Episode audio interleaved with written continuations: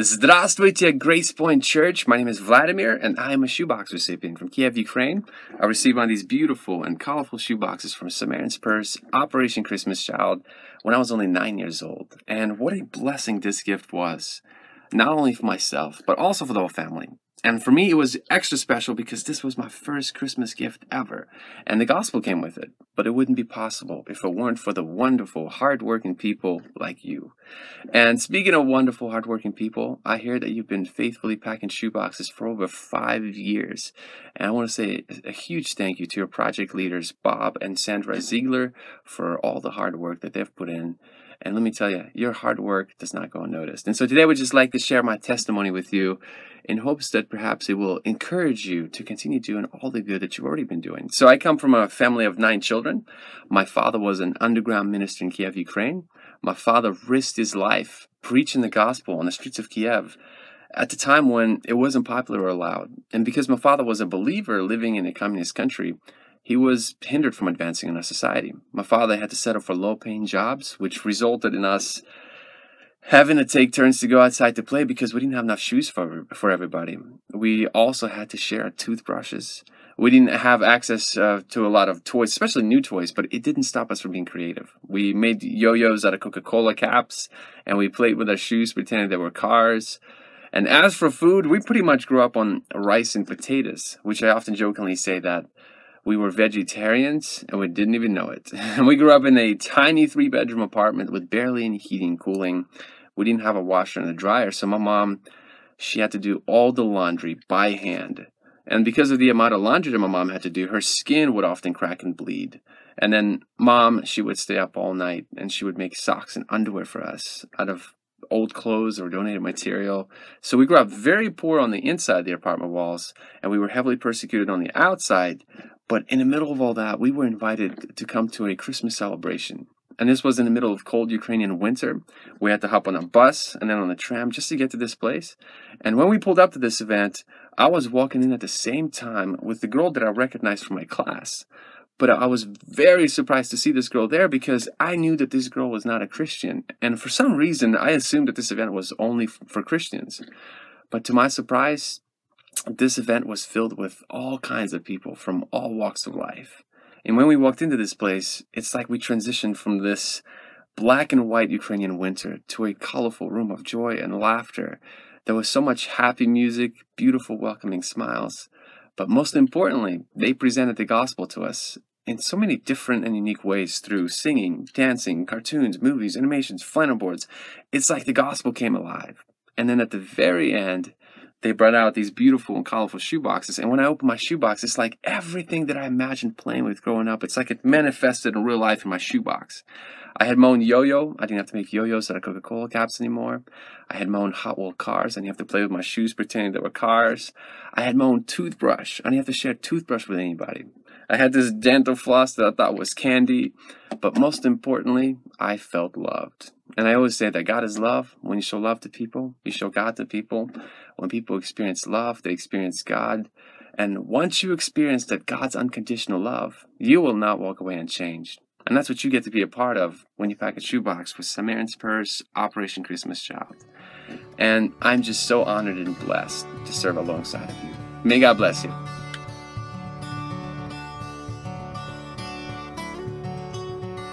Welcome to this session with Grace Point Church. And if you have a copy of God's Word with you, I trust you do, whether it's in a paper bound form or in a digital form on your device. If you would find the letter to the, the Philippian church by the Apostle Paul in your New Testament, and we will continue our journey through this little letter, which is so rich in God's grace and in the joy we can have as believers. I was thinking back, as you uh, turn in your go- copy of God's Word, I was thinking back uh, to the fact that I do not really remember a time where I did not wear corrective lenses. I used to claim uh, to my mother that I must have been born with glasses, but uh, she denied that fact, so I have to take her word for it. Uh, but I do know that early on I received a pair of corrective lenses, and I needed them desperately. I could see things up close, but you don't want me driving without these corrective lenses and uh, it's hard to see far away for, for what I'm doing. If I look far away at, at a distance uh, without these corrective lenses, everything is fuzzy and blurry and not decipherable in my mind. It's just a lot of pretty colors out there. And so I'm thankful for that technology, and yet uh, I can see things up close if I need to. You know, for believers in the Lord Jesus Christ, we need the cor- corrective lens of Scripture, don't we? Uh, because we tend to see things up close really well uh, in our own lives, in our circumstances. Uh, but when we look far away and we look ahead, uh, it gets pretty blurry and hard to understand. There's a lot of uncertainty, and especially in this time that we're living in now, uh, through these days of political, social unrest and a pandemic, uh, our circumstances can look pretty bleak from day to day.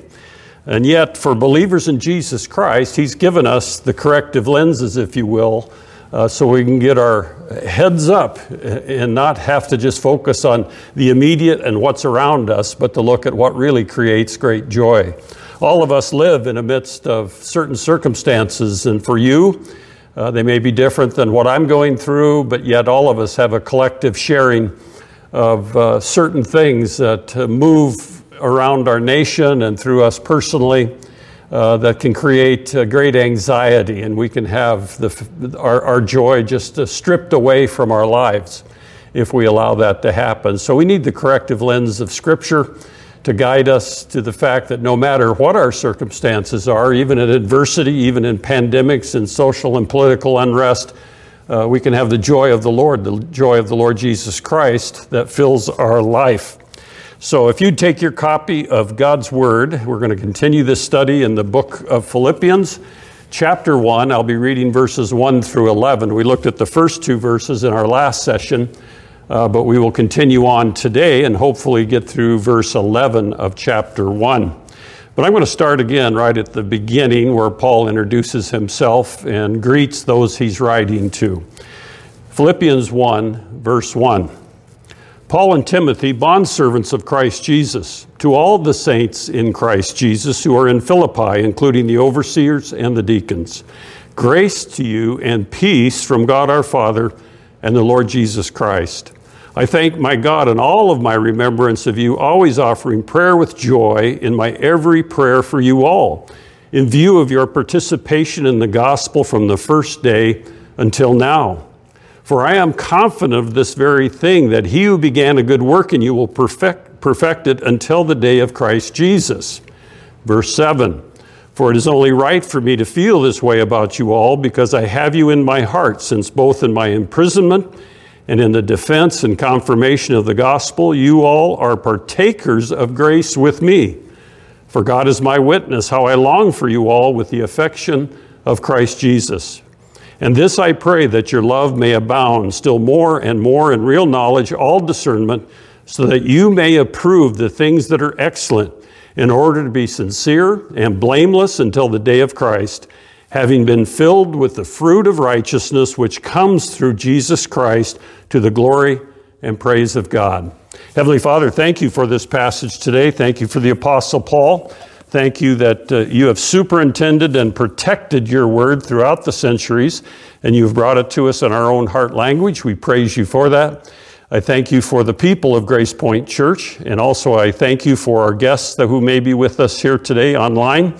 And we pray for each family, each person, that we would grow in Christ today because of the application of your word through the power of your spirit to each one of our lives. We pray for our country. We pray in this election season. We know that the word tells us that you establish kings and you take them down, that in your sovereignty, uh, you have designed what is happening to us today, and that as we live through it, may we have eyes to see and the farsightedness to see and the long view to see uh, that you are gracious, good, and you are loving your people. For in Jesus' powerful name I pray, Amen and Amen. As we look at this letter of Philippians, and if you've been with us this last session, you know that the Apostle Paul, this is about 61 or 62 AD, he's imprisoned in Rome, about to face trial by Nero, and soon to be martyred on the Appian Way. And the Apostle Paul is writing to believers in Philippi, which is some 800 miles east of the city of Rome, where Paul is imprisoned. And uh, this is a church that he planted in Acts chapter 16 uh, with, the, with the women down on the riverbank. If you remember uh, that account in the book of Acts, the historical section of the early church. And the Apostle Paul has been visited by Epaphroditus, and Epaphroditus is probably the pastor of this church that the Apostle Paul planted there in Philippi. Philippi, remember, is a Roman city. Uh, there are mostly Greek and Romans there. Uh, many retired military personnel are settled in, in uh, Philippi. And so they have a high understanding of what it means to be a citizen, and they have the rights of people, they have the rights and the privileges of the people, even in the city of Rome here in Philippi. And so the Apostle Paul is writing to encourage this uh, little church and to thank them for their gift that Epaphroditus brought and to just address them on the whole issue of how to live the Christian life. If you want one theme, for the letter of uh, Philippians, it would be how to live the Christian life. If you were with us uh, through our study through the letter of Colossians, you know that the theme of that uh, letter the Apostle Paul wrote to the church at Colossae was the supremacy of Jesus Christ. And here, because of that supremacy of the Lord Jesus Christ, then this is how we should live. And the Apostle Paul is encouraging his readers uh, to pay attention, to learn, and to be encouraged, and to rejoice in the Lord Jesus Christ. And so in verses 3 through 11, we're going to look here today, and we're going to see three things as we go through that. We see that the Apostle Paul, in the midst of his circumstances, his imprisonment, he had great joy. And how can that be? You know, we have some unsettling times and we have some restrictions upon us, and we aren't meeting together yet in a building, and yet, you know, we can go on and on about all the things that are negative and adverse in our experience, and yet we're not sitting in a Roman prison chained to a, a Roman soldier, to a guard, and facing imminent, imminent death. And the Apostle Paul has great joy. And what is the source of his joy, really? Why did he have such joy in a time like this? And uh, why do so few people in our country today have that kind of joy? Uh, all you have to do is look at social media, watch the news, pay attention to what your neighbors and friends and family members are saying, perhaps. And uh, joy is, a, is a, a characteristic that is in short supply in many people's lives. And as Christians, that should not be. The Apostle Paul uh, he, what was his secret? He had the key that he had found uh, to this thing called joy. And the secret was a simple one. The Apostle Paul had filled his mind with Christ. He speaks of the mind in this letter many times. I've read somewhere, and I think it's true, that your mind cannot uh, think of two things at once. I, I think it's true. You know, for example, you can't be thinking of the pain in your back that you're having uh, at the same moment you're thinking about an ice cream cone. You know, uh, it's just kind of an impossibility for the human mind.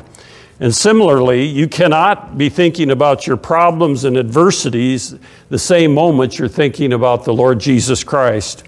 Paul knew this very well. He knew it theoretically and he knew it practically in his life. Consequently, he had filled his mind with Christ.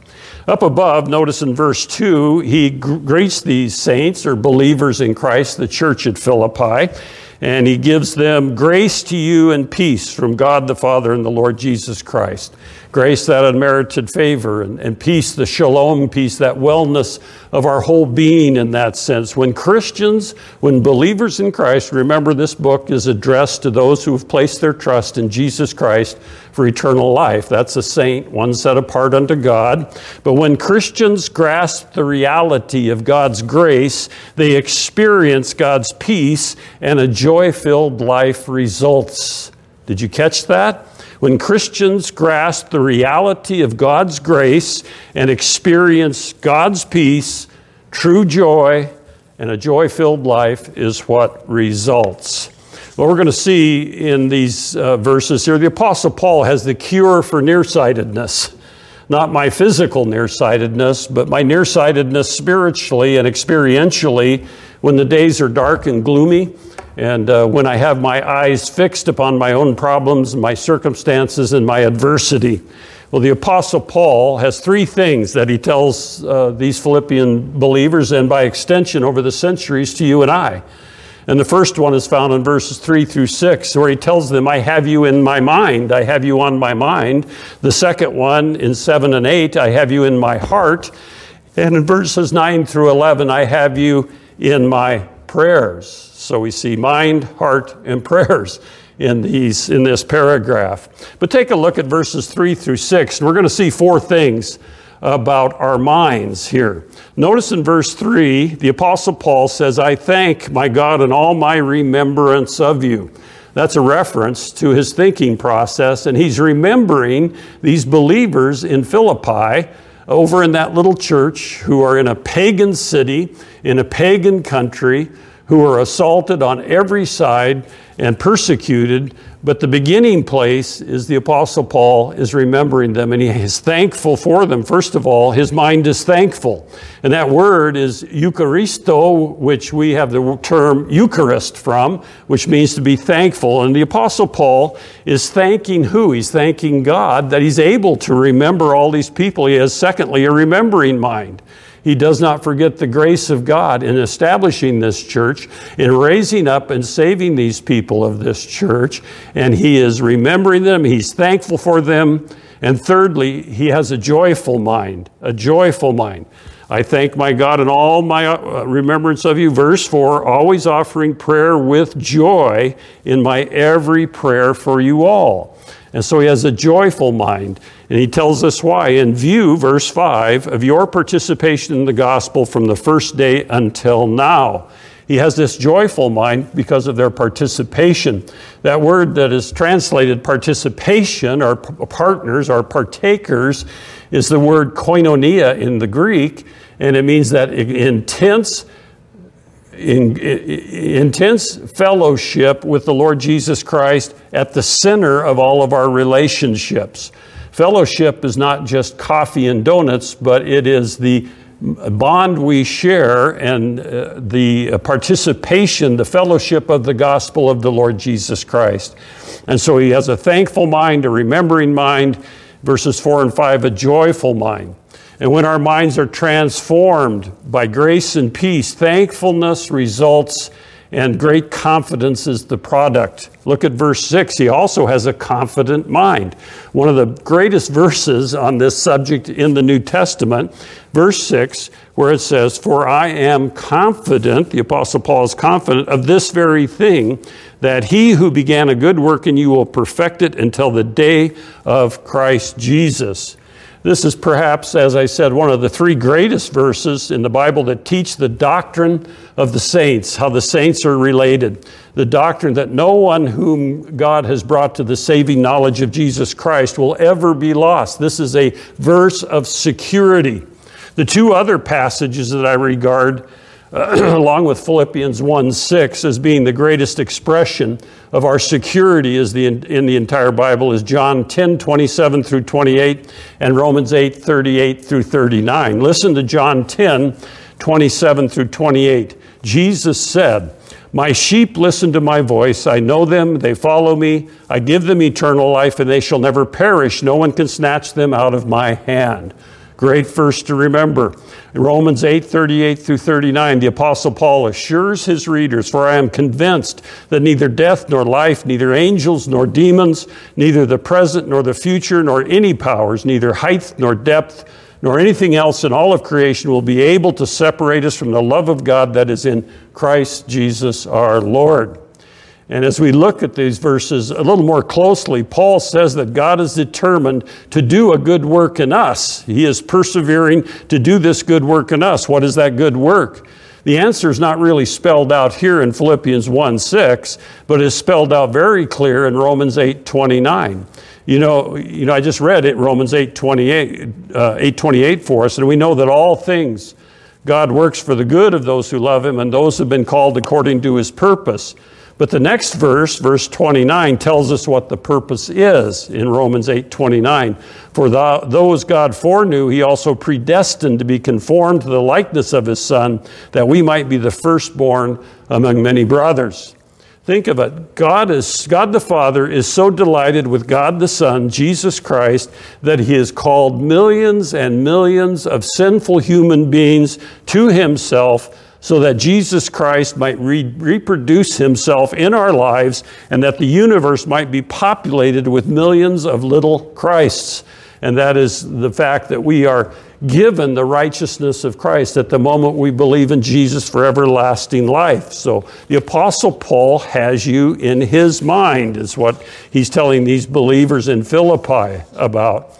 And in verses 7 and 8, he tells them, I have you in my heart. And so it starts in the mind, but then it affects the emotions, it affects our heart. In John, or excuse me, 1 John chapter 3 verse 14, the apostle John writes, "We know that we have passed out of death into life because we love the brethren." You know, loving one another is one of the outworkings of being a believer in the Lord Jesus Christ.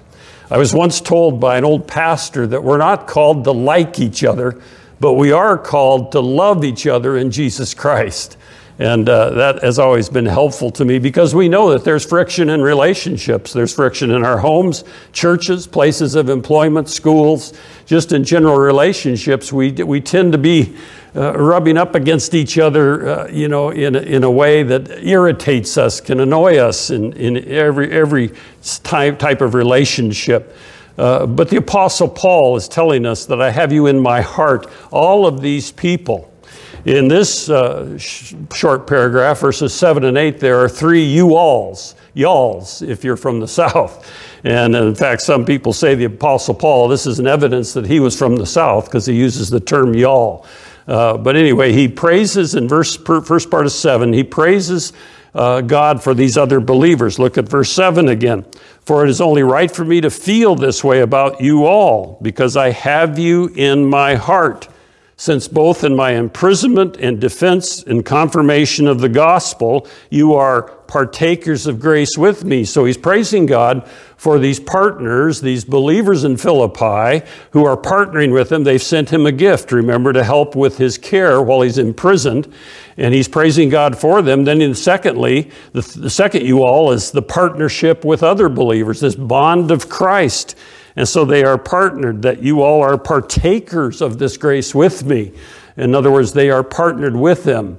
In every church, there is no lone person, lone Christian doing it all, or there shouldn't be. But we are partners in a local church in that sense, and we are all called to serve the Lord Jesus Christ by serving one another. And so that's the second you all. The third one is found in verse 8. For God is my witness, how I long for you all with the affection of Christ Jesus. He longs for the other believers. In fact, that word longing, it's like the bowels of affection. You know, when, when you have an emotional reaction, it's kind of like your, your stomach clenches up uh, or in that. But there's deep emotions, there's a desire to be with other believers. And of course, right now, it's very difficult for us to be together physically. And we know that. And with masks and social distancing, we struggle. And we long for that. And I trust that you're longing for the day when we see each other face to face and we can gather again, whether it's in this room or in our homes or other places, uh, that we would have this affection, desire to be with them. So, Christian love is not something we work up in ourselves. Oh, I'm supposed to love so and so. It's not something you work up in your flesh, but it's something God does in and through us. It's Christ's love. Romans 5 5 says, God has poured out his love into our hearts by the Holy Spirit, whom he has given us. And so it's Holy Spirit energized uh, expression of our belief in Jesus Christ to love others. And how can we tell uh, we are truly bound to love other Christians. First of all, we're concerned about them. Uh, we're concerned about other believers that we know, and we have a willingness to forgive them. All of us make mistakes. All of us uh, intentionally or uh, even more so unintentionally maybe hurt the feelings of another person. And yet, are we willing to forgive them. Or in other words, if we're the one offended. So I have you in my mind, I have you in my heart. And the third, in verses 9 through 11, the Apostle Paul tells them, I have you in my prayers. You know, if our fellow believers are in our mind and in our hearts, we will be praying for them. The illustration actually comes out of the uh, Old Testament, where the high priest in Exodus 28 wore this garment with this thing called an ephod over his chest, over his heart.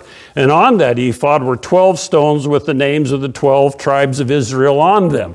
What a great picture of this priest, the high priest, having all of the 12 tribes, uh, you know, in, in, a, in a metaphor upon his own heart that he would carry them around. In, in Exodus 28 29, uh, God tells them that, and Aaron shall carry the names of the sons of Israel in the breastplate of judgment over his heart when he enters into the holy place for a memorial before the Lord continually. And so, you and I, when we pray, we are entering the holy place like the high priest did in Israel in the Old Testament times because we are believer priests. We don't need some other person to go to God for us, but we are believer priests and we can go and pray for others and pray for ourselves. What type of prayer did the Apostle Paul pray? Verse 9, it was a precise prayer. Look at verse 9 with me. And this I pray that your love may abound still more and more in real knowledge and all discernment. He was precise in his prayer. It was for a mature love of others. Mature in knowledge, mature in discernment is what he wanted us to know. Secondly, it was a purposeful prayer for mature character. Look at verse 10 so that you may approve the things that are excellent in order to be sincere and blameless until the day of Christ. It was purposeful prayer to be sincere and blameless. That word sincere actually comes out of the ancient world. Our lives are to be open before God and others. We must, there not, must not be any hypocrisy. There's a transparency. But in ancient times, in the ancient world of, of Paul's day, the biggest industry in the world was those who made pottery, made vessels to hold uh, foodstuffs and wine and oil and all of that. And pottery varied in quality uh, just as much of our product today varies in quality. The cheapest pottery in those days was thick and solid, did not, make, uh, did not take much skill to uh, make, and it was found everywhere, and it's still found everywhere in archaeological sites. The finest pottery was thin. It had a clear color and it brought a high price in those days. Fine pottery was very fragile, both before and after it was fired, and would often crack in the oven or the, the kiln where it was fired. And crack pottery should have been thrown away, but uh, business, dishonest dealers were in the habit of filling those cracks with a hard wax that would blend in with the color of the pottery. This made the cracks practically undetectable in the shops, especially when they were glazed over or painted over. And the wax was, uh, was immediately detectable, though, if the pottery was held up to the sunlight. It was said that the artificial element was detected by sun testing. In other words, hold the pot up to the sun and you could see the cracks, excuse me, where they uh, put wax in it. And honest dealers mark their finer product by the caption, Sine Cera, Sine Cera, without wax. And that's where we get our word sincere. The Apostle Paul is saying that the flaws in the lives of believers must not be covered up with our with wax basically. Our lives are not perfect. In this life we will always have flaws but we must not disguise them artificially. We must be sincera without wax sincere. God's love will not flow through a christian whose life is a sham. And so two tests as we exercise spiritual discernment. Uh, number one, when we have a question about our behavior and what our decisions are, will it cause other believers to stumble? And number two, will I be ashamed if Jesus Christ should return right at that moment? And the Apostle Paul says, until the day of Christ. That's a technical term. And Paul prays that these Christians would develop a genuine lifestyle, how to live out the Christian life without hypocrisy before God and men. And this day of Christ refers to a time when Christ will come for all true believers. He will come for his church. We call it the rapture out of 1 Thessalonians. Since we don't know when this event will occur, our incentive for living, incentive for living a pure and blameless lifestyle is to be unashamed before Christ should he choose to come at a time we least expect him. We are to be ready at all times to see our Savior. And we look forward to that day. So it's precise prayer, purposeful prayer. And thirdly, the Apostle Paul prays a positional prayer in verse 11. In verse 11, having been filled with the fruit of righteousness which comes through Jesus Christ to the glory and praise of God. He's talking about mature service. He wants us to grow up. We love babies, but we want those babies to grow up. And same with believers in the Lord Jesus Christ. We are immature when we are first believers, but then we are to grow up in the knowledge and admonition of the Lord Jesus Christ. You know, uh, the Apostle Paul speaks the name of Christ a number of times. You, did you know that the name of Christ or Jesus Christ occurs 17 times in this first chapter of this letter? And, it rep, and this represents a frequency more than once every two verses. The Apostle Paul speaks of joy many times. That's significance, but it is greatly overshadowed by the amount of times he mentions Jesus.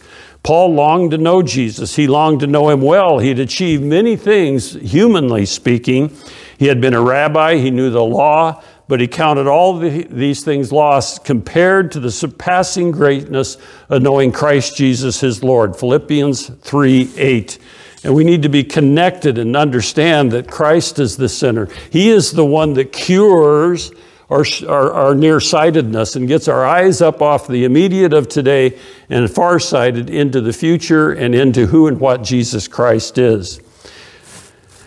One of my uh, favorite movies was Lawrence of Arabia. It was produced, I think, in 1961 or 62. I remember as a young man, uh, a friend of mine and I uh, rode to the movie theater on our new 10 speed bicycles to see the, the matinee of this movie. But in history, Lawrence of Arabia uh, was in Paris after World War I, and some of his Arabian friends, the tribal people from the peninsula of Arabia, he took them out to show them the sights of the city. He showed them the, the art at the Louvre, the Arc de Triomphe, Napoleon's tomb, and so on. All these things to see in Paris.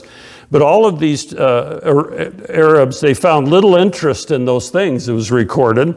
The thing that really interested them as desert nomads was the faucet in the bathtub of their hotel rooms.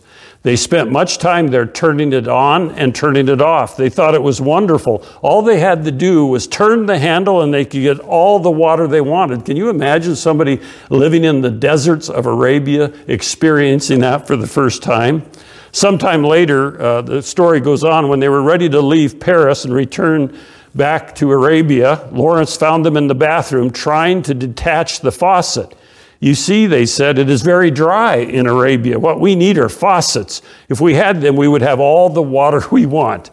Lawrence then had to express, explain to them the effectiveness of the faucets did not lie in themselves, but in the immense waterworks to which they were attached he had to point out to them that behind all the faucets lay the rain and the snowfall of the Alps. And that's where that water came from.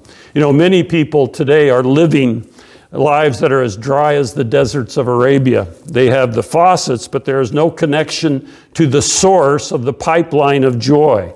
They must come to God through Jesus Christ. That is the only way to find true joy in this life. Other people are so parched, are also parched, and they are parched for another reason. There are impurities that choke up the line. The faucets are plugged in their lives. And if you are a Christian, but your life is unhappy and joyless, you need God's cleansing. You come to Jesus Christ for cleansing. And faithful is He to forgive you and declare you righteous. So the Apostle Paul tells us I have you in my mind, I have you in my heart, and I have you in my prayers. Let's remember the source of the living water is Jesus Christ. Heavenly Father, thank you for this day of life. Thank you for your word to the Philippian believers through the Apostle Paul. And Lord, I pray today, in these 2,000 years since, that uh, we would uh, pay attention to what you're teaching us through this letter, and that as we grow in the Christian life, we would be found pleasing to you, and that we would be a blessing to others in this life. In Jesus' name, amen and amen. Have a great week and remember to rejoice.